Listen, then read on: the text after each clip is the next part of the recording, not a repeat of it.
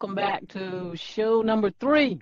We uh, have, uh, this is number three, and we've got a guest, Stephen Chalmers. He is um, a friend of mine, and also he's retired deputy, uh, not deputy chief. He was a police chief for the city of Durham, and I've asked him to to join us. But before we get started with with him, uh, my name is BJ Council. This is UN50, um, and we uh, UN50 helps to teach individuals how to interact safely with law enforcement, specifically black and brown folks. Uh, and in this moment, we're just having, we do this so we can figure out how we can help police reform and have discussions, candid and raw discussions about police brutality, where policing needs to go in 2020 and, and beyond, and talking about the events and what we believe can help folks um, navigate this moment. So before we get into having Steve here, he's going to talk to us about what it was like being. He wasn't the first black officer that joined, but he was one of the early uh, black officers, and we wanted because we've been kind of talking about slave patrols as it has moved. That law enforcement is entrenched in, in, in that from that that point, and and, and it's uh, what we recognize as law enforcement at least needs to acknowledge that. And so we're just doing a little history about that, and we want to talk about what was it like to be one of the first black officers and what that meant for the community and, and that type of thing. But what I want to do with my host to have them reintroduce themselves real quick, and then we're going to kind of start off by just kind of going what you've been doing the last two weeks, and then we'll get into talking to uh, to Steve. So uh, Harmony, so we hadn't seen you in a couple of weeks. So what's been going on? You know, not a whole bunch. Um, unfortunately, I did, um, or I made the mistake of saving majority of my master's coursework for this last week so i've got about four-ish oh, wow. weeks to complete this week. Um, but otherwise i'm doing great. Hopeful that i'll uh, not procrastinate for this next summer session but it's so hard. It's summertime. Like who wants to be doing schoolwork in the summer? I don't know i know, I know. keep hope alive harmon because i know you're going to procrastinate. Oh and also too i wanted to tell you that my uh, i don't know whether you remember meeting my mentee Zane, uh, at the event she listened to the podcast and she has told me to say, Tell Harmony I love her. She said she was so awesome. So she was very um, impressed with you, your honesty, your candor. Um, but she said, please make sure you tell Harmony that she just really enjoyed hearing you talk. So I was oh, like, oh, my whole heart. I have like goosebumps. Tell her thank uh, you so much. That feedback was always so nice. Yeah, cool. So what's up, Drew? You're my favorite nephew because what? I'm the only nephew. That's right. so what you been up to, Drew? Nothing, just work and trying to um, find ways of things I what I could do to to kind of take what I'm taking from this experience to my school later in the fall and trying to prepare for the fall. Uh, this is my last year in school, so I'm trying to figure out how it's going to look when we go back to campus. Well, if we go back, what will, will it look like? So just trying to prepare myself for that. Yeah, yeah, exactly. And it's, it's been a lot going on for me, actually. It's been kind of interesting. People are calling about doing UN5. I actually have an on site presentation coming up this week at Orange Recycle Center, so I'm really excited about that. So, anybody got any thoughts on, we, since we have last talked, anybody got any thoughts on Mr. Brooks down in Atlanta? The killing of Mr. Brooks. Any thoughts on that before we get started? Um, I just think it's interesting how like fast the like the judicial system has been moving in that specific case um, just because i think that typically when we see these types of police shootings involving you know suspects that one are inebriated or two have um, been I guess accused of like reaching for a weapon. Like it's a lot slower in the response time. Uh, but then we see the cops who murdered Breonna Taylor are, you know, still walking free. So to me, it's just interesting to see how like some parts of the country are starting to mobilize and move a lot faster. Just as uh, just as we've seen um, some of these Confederate monuments being taken down. So I guess it's almost like how much of it is smoke and mirrors, and how much of it is like substantial sustainable change mm-hmm. that we mm-hmm. can depend on over time so you know i know a mm-hmm. lot of people are celebrating that you know the guy had been charged but i guess for me the the question is he's been charged but now what what does that mean for mm-hmm. you know how we select the jury? Um, what does that mean about how we prosecute other police in the future? So i don't know for me it's it's it's made me feel more confused more so than affirmed right. just because it it seems like a big like smoke and mirrors type of thing. Right.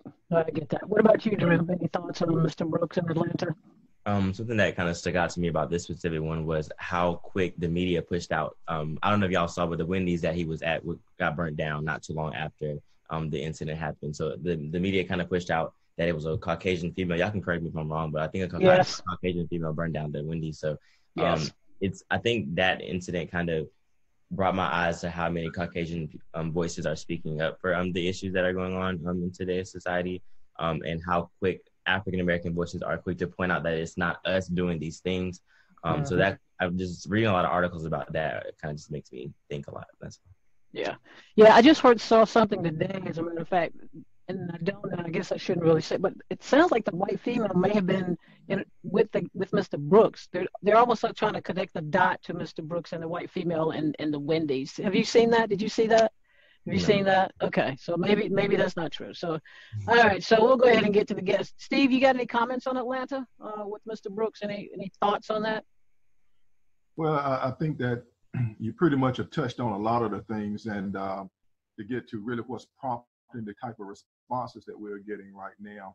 And I, I think there are a number of things that are going on. Uh, first of all, um, as uh, Drew's indicated, uh, You've got uh, a lot of people of the other persuasion who are actually stepping up and also walking hand in hand.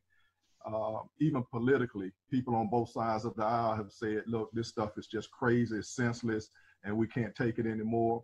Then you have to look at also the protests as well as the violence that I don't necessarily agree with, but we knew it was going to come to that. Right. So I think a lot of that, of, a lot of that is out of fear because a lot mm-hmm. of folks don't want that to come to their community.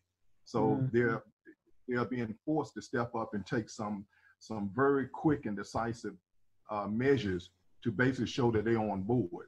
So right. I think that even with the monuments and things like that, the time is now for change if we're going to ever have change, uh, because people are really taking notice, and whether their concerns are legitimate or not, uh, they know what they have to do in order to to make this thing right. Right, right, right. Thanks, thanks for that. Um, so we want to just kind of go ahead and get get into that. I think I mentioned before we started out when we our first podcast it was about slave patrol and how you know law enforcement is entrenched in that, and then civil rights, Gen, Gen Z, and the millennials is this uh, civil rights. I also wanted to bring Steve in because he and I were talking about you know eventually being hired on a police department. I mean, it's the the statistics are 77% white across the country is what law enforcement is made of and the percentage of African Americans continue to hover at just 11% uh, on, on our, uh, across this country. So just wanted him to kind of give us some history as to what that looked like when he joined, you know, how that had an impact on on what he was seeing in the com- community. So Steve, kind of, I'll let you, and then you know, you guys ask him questions and stuff like that. So Steve, go ahead. Well, you know, one thing that I can speak to that I think was uh, an advantage for me and really helped me along uh, uh, during my tenure in, in law enforcement and certainly as a police chief was the fact that when I came on the police department, even though I was not among the, the first African Americans, I had an opportunity to work with some of the first ones that were hired uh, in the Durham Police Department uh, on in patrol as well as um, as a detective. Uh, so I was was able to really really uh, build um, on their legacy and have an opportunity to work hand in hand uh, with those individuals. Some of those were part of one of the first community relations pro, uh, programs that the Durham Police Department started uh, during the 60s, uh, basically to quell some of the, the violence and the things that were going on in the community, uh, dealing with some of the things that we're dealing with right now. Uh, mm-hmm. So where we are right now is certainly where we've been many times before uh, during the long history of law enforcement. So this is nothing so, new. So let me ask you. So let me ask you. So you're saying that back then they they created a community piece to deal with the unrest in the black community. Is that is that what what what did I just hear? You said that about the oh, community oh, relations piece. Yeah, that that basically was during the '60s, during the civil rights uh, uh, era. They started uh, a community relations program with African American officers, and their responsibility was go out to create better and more positive relations uh, with with the community. So. I think we've had uh, some some good models, some good programs over the year, over the years. But again, Uh, and I think, like Harmony was saying, uh, you know, is, is is is this just kind of some lip service? Is something that they, you know, gonna uh, act like they want to do, or do, you know, talk talk the talk, but not walk the walk. And until things kind of calm down a little bit, do we go back to business as usual? And I think this, what we have to make certain with uh, right now, is that that's not the case. Police reform has happened over and over and over, uh, but we continue to deal with the same problems uh, again and again and again. So we, we have to kind of, uh, especially as it relates to policing, we need to kind of make certain that it's the purpose of police to control and oppress or to protect and serve. Right. Uh, as, and speaking, you know, with the, the, the slave patrols, you know, they was basically to control and oppress uh, individuals and keep slavery uh, in place and, and things like that.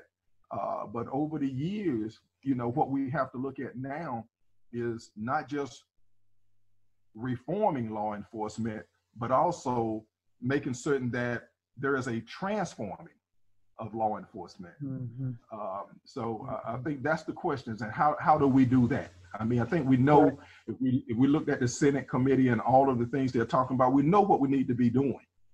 But where's the accountability? Um, and also, you know, a, a, again,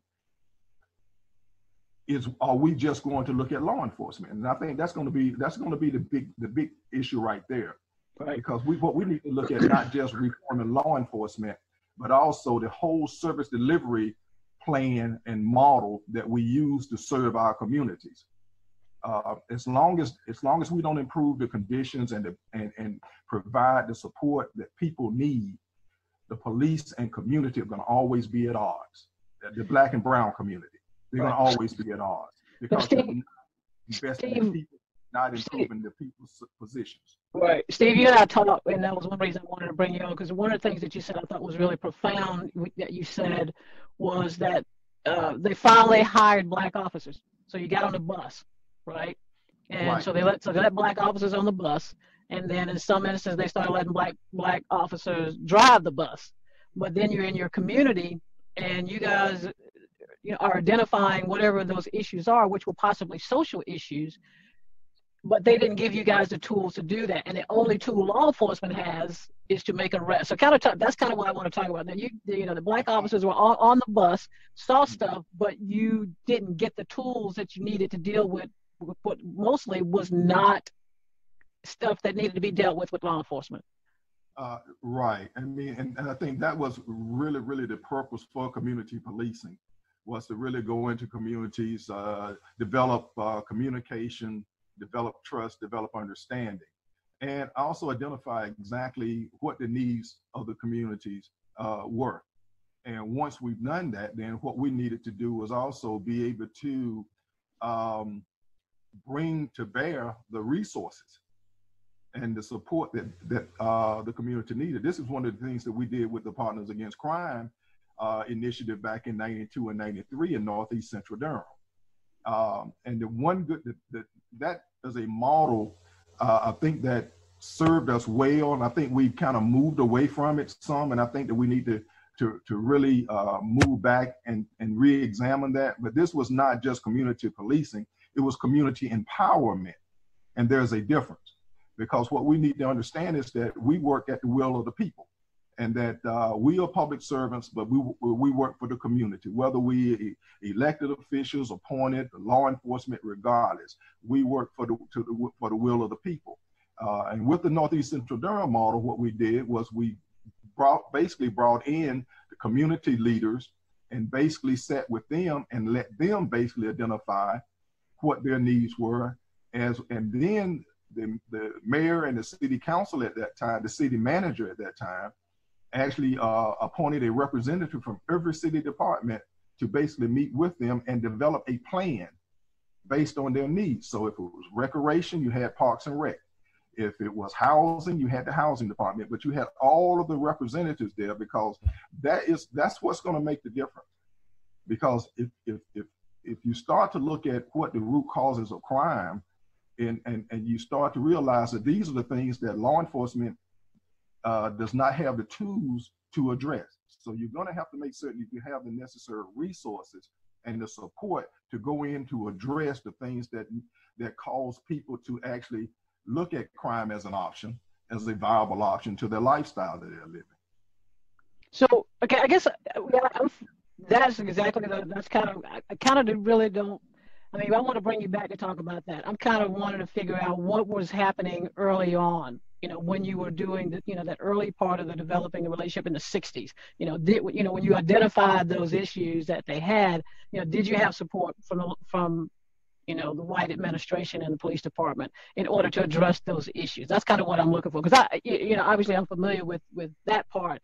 I try, I need mm-hmm. some. I want to try to talk about this history before that because I'm I'm going to eventually bring you back so we can talk about community policing, partners against crime. But I, I kind of want some some groundwork on the front end as to those early stages of community relations with black when black officers first got here. Did you get the necessary stuff you needed to to help that relationship from the white administration? Well, well keeping in mind, you know, I, I, was not here in the '60s. I came, I came in, I came in '75. Right. So I came in after that, those officers and all of those programs. Mm-hmm. Basically, from you know, uh, of, of their um, this group of officers really laid the groundwork to improve relationships, um, you know, with with the uh, with the black community.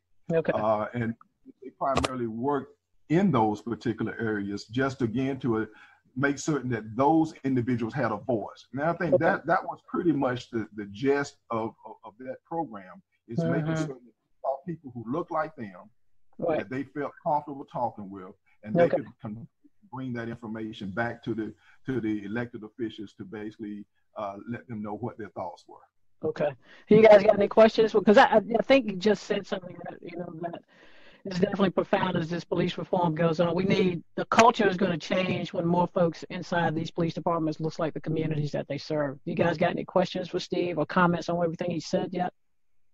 I just think he had like a couple of really, really poignant points. When, you know, when we talk about crime, I think it's really easy to just assume that we are just lawless individuals that are deviant, which in a lot of cases is, is not the truth. And I think that because we've been fed this narrative for so long, it makes it really really easy um, to vilify people that commit crimes and you know while you know some crimes are just heinous and don't really make a lot of sense to people like you and me who you know have the tools necessarily to emotionally regulate or right. get the resources that we need when we're lacking um, you know we, we don't really see the other side of why crime happens and so for me it's really interesting to hear somebody in law enforcement actually acknowledge that it's not necessarily just that we're trying to rein in lawless individuals but we really have to look at the whole system of why people commit crimes and also how we can you know intercept before it gets to that point mm-hmm. um, and what was also interesting to me steve was when you mentioned that you know in the 60s they decided to increase police presence to decrease crime. So for me that you know i just i never understood that connection of you know in order to keep people in line let's get more police officers let's have more harsh punishments. I mean even in states where the death penalty is legal we don't necessarily see a decrease in violent crime or premeditated crime. Um, so you know my question not necessarily to steve but just in general is why do we always think that increasing police presence is what keeps people safe versus you know affordable housing or equitable school systems or even just access to like food and water and equitable energy you know so I don't know. Hearing that for me was really reassuring because, like, you know, knowing Steve, um, knowing the work that he's done in the community, um, you know, I think that it's a testament of his beliefs. But then it's the question is, well, where are the other officers? You know what I mean? Like, yes, we do have a more progressive chief, but we saw before CJ Davis got in, there was a really big difference between when Steve was chief and when what was his name, Jose Lopez. Lopez when he was chief. I mean, that was, I mean, it's just such a vast difference. Um, and, you know, how many of those officers that came in under Lopez are still, you know, perpetuating the system of continued oppression and not, not serving. So I just had a lot of thoughts with Steve. Um, I wish that you would just go back into the force. I understand that you're tired and probably don't want to, but, um, you know, your words are just so impactful. And I think anybody that knows you knows that this is you know just how you how you live your life. And that's important to me to know that we have people like you out here that actually think that way.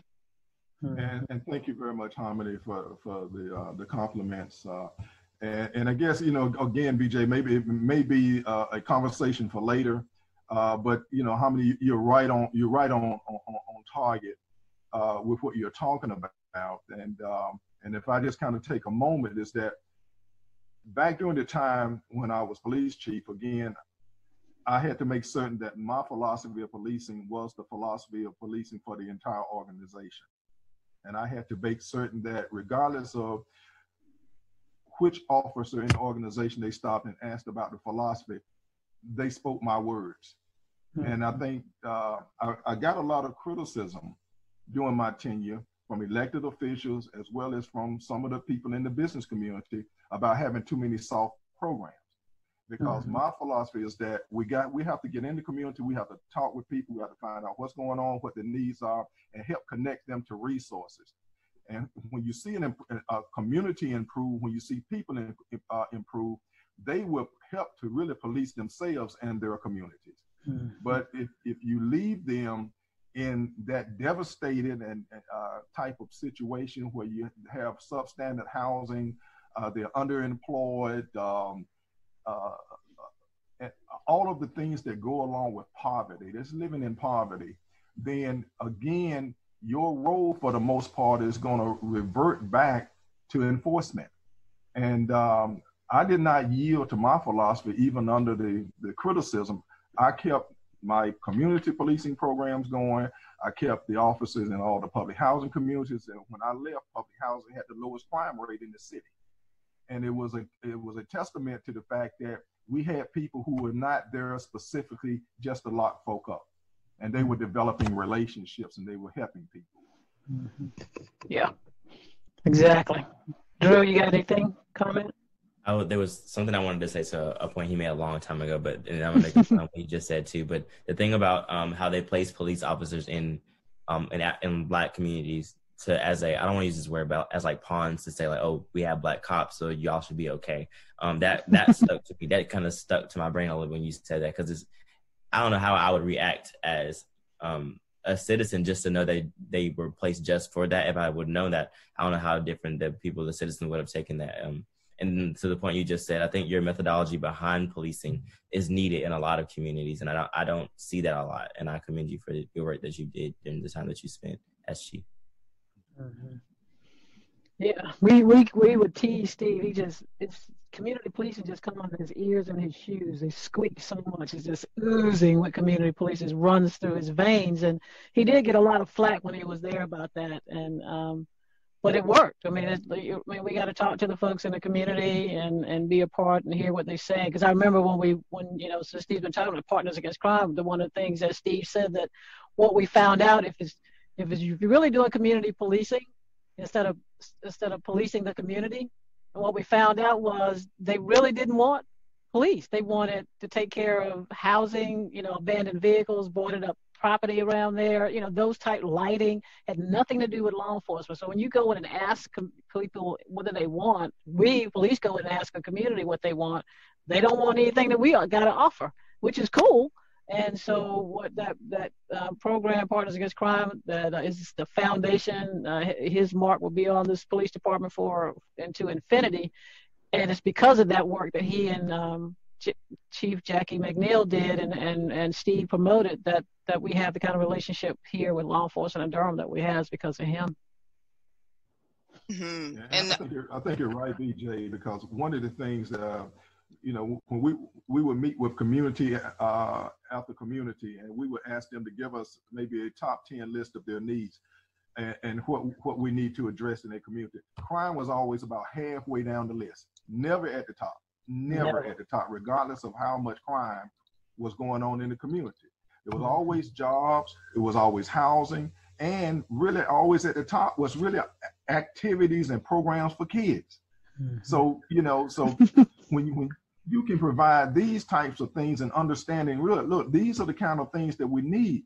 But if you do not provide those real initial needs of the community, then what you're doing is moving back to the fact that you are treating them as if they are really kind of secondary citizens. They're, they're not as important mm-hmm. as other people in other communities. So when you mm-hmm. start to treat them that way, you're going to get resistance and you're not going to have the best type of relationship. Yeah. So mm-hmm. again, if we're going to see a difference, we're going to have to look at police reform. Certainly, there are some organizations that need to be reformed. There are some organizations that need to be just disassembled because of the racist and the biased manner in which they provide provide uh, police servicing. But yeah. at the same time, with police reform, what we're going to have to do is basically come up with consistent pra- practices and programs and things that needs to, need to be actually um, pushed and made part of every organization. And once that's done, there's got to be some accountability. Mm-hmm. And at the same time, what and again we're speaking just that's just law enforcement. But what we need to do is also make certain those top one through five things that people need in the community, as well as as from crime uh, crime on down, are addressed through our elected officials and other folk need to be accountable, held accountable. Our our school system need to be held accountable. You know, Absolutely. our housing department, all of the all of the needs of that community, because basically, BJ, you know, like I do, every three months when we would have to go before city council and talk about the crime rate, Nobody ever talked about any other departments or what they were doing or who, who was failing other departments. Right. Right. So we are the only ones that we, we that, that that are getting a report call. Right. And yeah. um, you know, yeah. and, and again, that that is the thing that we need to folk to understand is that this is yeah. have to be a effort. It's going to have to be a comprehensive uh, effort once we go into community. The entire service delivery plan needs to be revamped. Yeah. Everybody needs to be held accountable. Yeah. Were you going to, were you going to say something? I was just going to say, like, you know, in social work, we have this this idea of self determination, which is basically mm-hmm. honoring and valuing people's ability to, one, govern themselves, but two, to actually speak to what it is that they need. And I think that a big issue that we have in public service spaces, not just law enforcement, but as Steve was saying, it's a very comprehensive system reform that needs to happen. People mm-hmm. in these positions, they come most of the time from a place of privilege and they assume that they know what's best for other people. Um, and that's why you see when we do like community based participatory research, which is which is the type of mental health research um, that I had done, you just see a, a big difference. You see a different level of engagement, and you also see that you're actually able to speak to the things that people need in order to make a substantial change. And you know, Steve was also speaking about like the um, the living conditions that people have. I don't know if anybody has ever been, you know, hungry for an extended amount of time.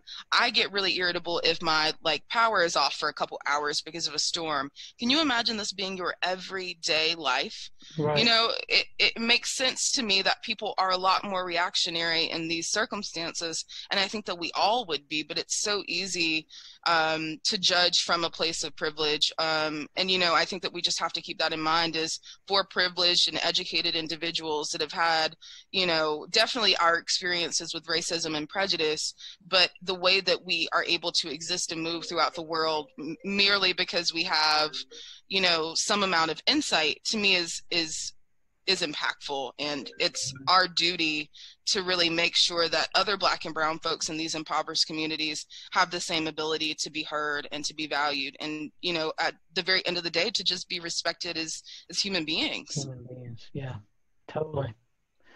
What was the study that you did? I mean what was that what is that um, so it's called community-based participatory research. It's basically a type of research that you do, um, and it's you go into communities and you ask them what are the things that they're struggling with. Mm-hmm. How would mm-hmm. they like to structure the research study? So you know, in studies we kind of have this idea of what research is supposed to look like, mm-hmm. um, and so what we do instead is we ask them how should this look um, one big difference between like white people that we um, interview about mental health and black people that we interview about mental health is the way that we talk about the word guilt or anger. The way that we um, attribute like the adjectives of what these these words mean to us is very different right? So you know when we're using terms that i would say i guess identify more with white people, then we're going to miss some black folks simply because they can't relate to the type of language that we're using. Mm-hmm. Um, so that's that's basically what community-based participatory research is, and I think that that's also what you were saying um, is a part of the Partners Against Crime is actually honoring people as the authors of their own stories, the writers right. of their own stories, and giving them the the ability to self determine um, and really make those choices about what is important to me, what is not important to me, and where mm-hmm. my community needs the most help. And like Steve said, it's never crime. It's, you know, feeding our children. It's having, you know, access to mm-hmm. a damn school bus that's safe and can get our mm-hmm. kids to school. Did you guys hear about um, the people camping out in front of the police department right now? Yeah. Yeah. Um, you you heard about that, Steve? Yeah. So they basically are saying that the way that the city is allocating uh, their city budget is is not fair, and we need to reallocate more more money towards Black and Brown communities.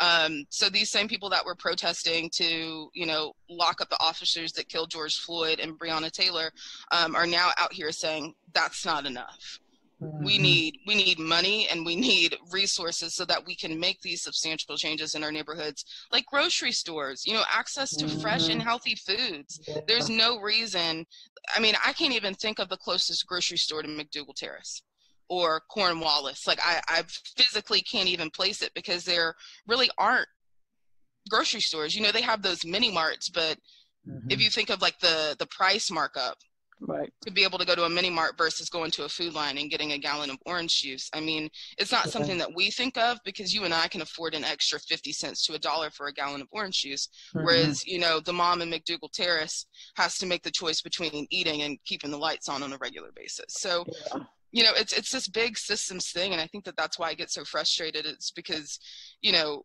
absolutely law enforcement needs to be re reforms like steve said and you know put together again i think.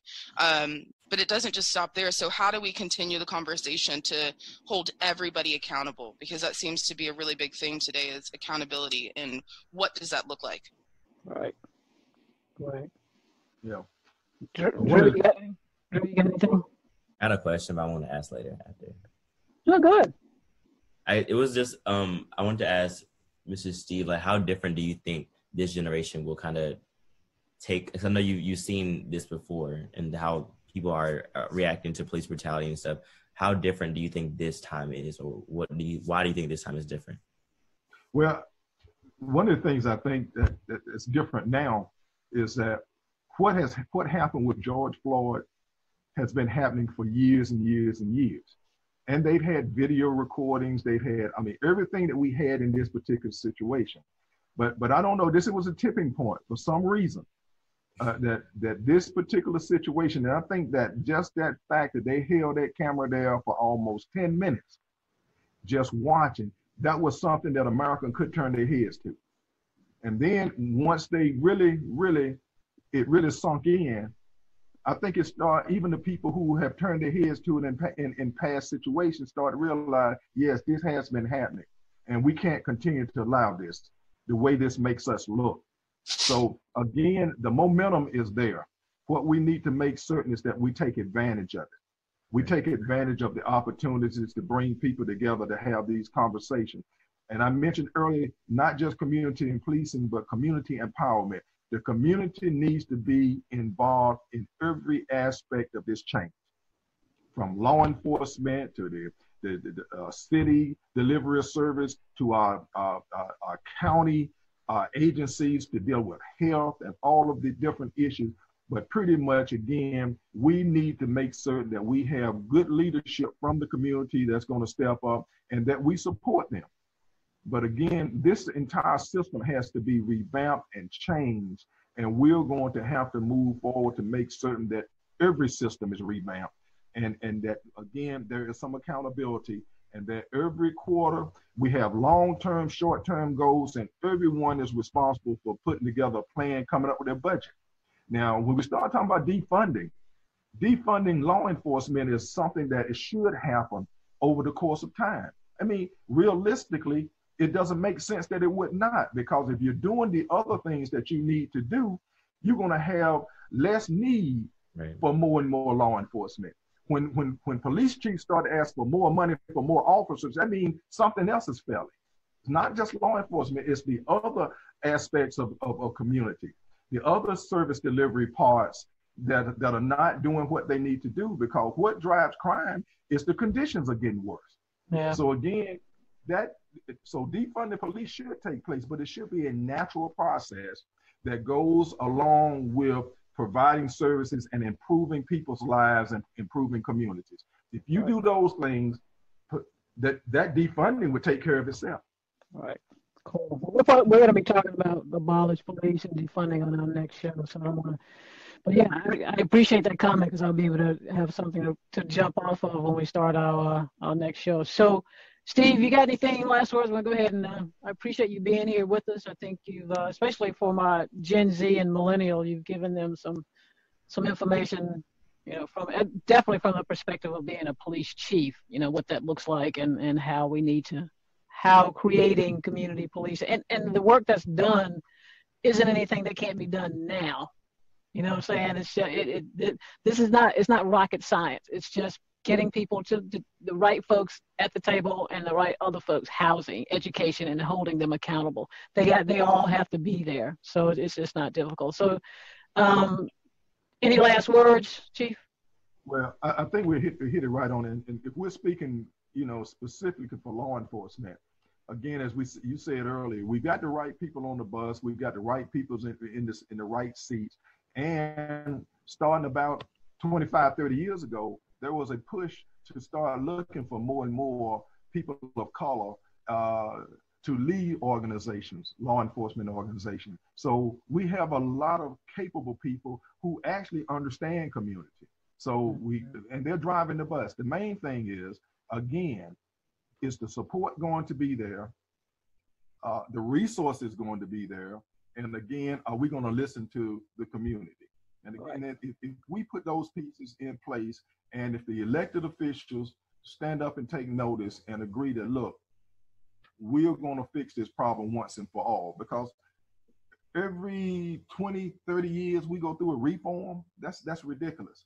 And then yeah. we end up back in the same place that we are. So again, yeah. uh, we're just hoping and praying that you know we can really take advantage of this opportunity, and George Floyd's uh, death would not be in vain. Yeah. All right, cool. You guys uh, got any final words on on uh, Steve? Um, I guess I would thank you for the words that you gave. I kind of was a sponge to this episode and just kind of took everything that you said and listened um, and took mental notes about the things you were saying. So I appreciate you talking to a youngster like me so I can pass these words on to the other youngsters. Well, you're the future, young man.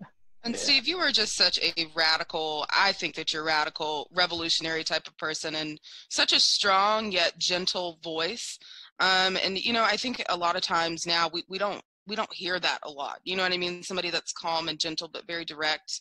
Um, and I can always tell that you speak from a place of love and from a place of really wanting things to be different. So I'm I'm just thankful to know you. Thankful that people like you have existed in the police force um, here in Durham, and, and I'm hopeful that these type of attitudes won't be something that we need to throw a party about, right? Because it'll be more just routine and more natural. Um, and and I definitely credit you with a lot of just the changes that we're seeing constantly within the Durham Police Department. So as always, super impressed and, and really thankful to know you and be able to do this work with you. Thank you, and it's been a pleasure to work with you. And um, we, I feel very comfortable knowing that we have people like you in place who are concerned, who are dedicated to the cause, and they're going to be out there working, you know, uh, for for our people. Cool. Thanks, Steve. Thanks, Steve. I really appreciate it. So uh, follow us on Facebook, uh, Instagram, and Twitter. And uh, be well, be safe, and peace.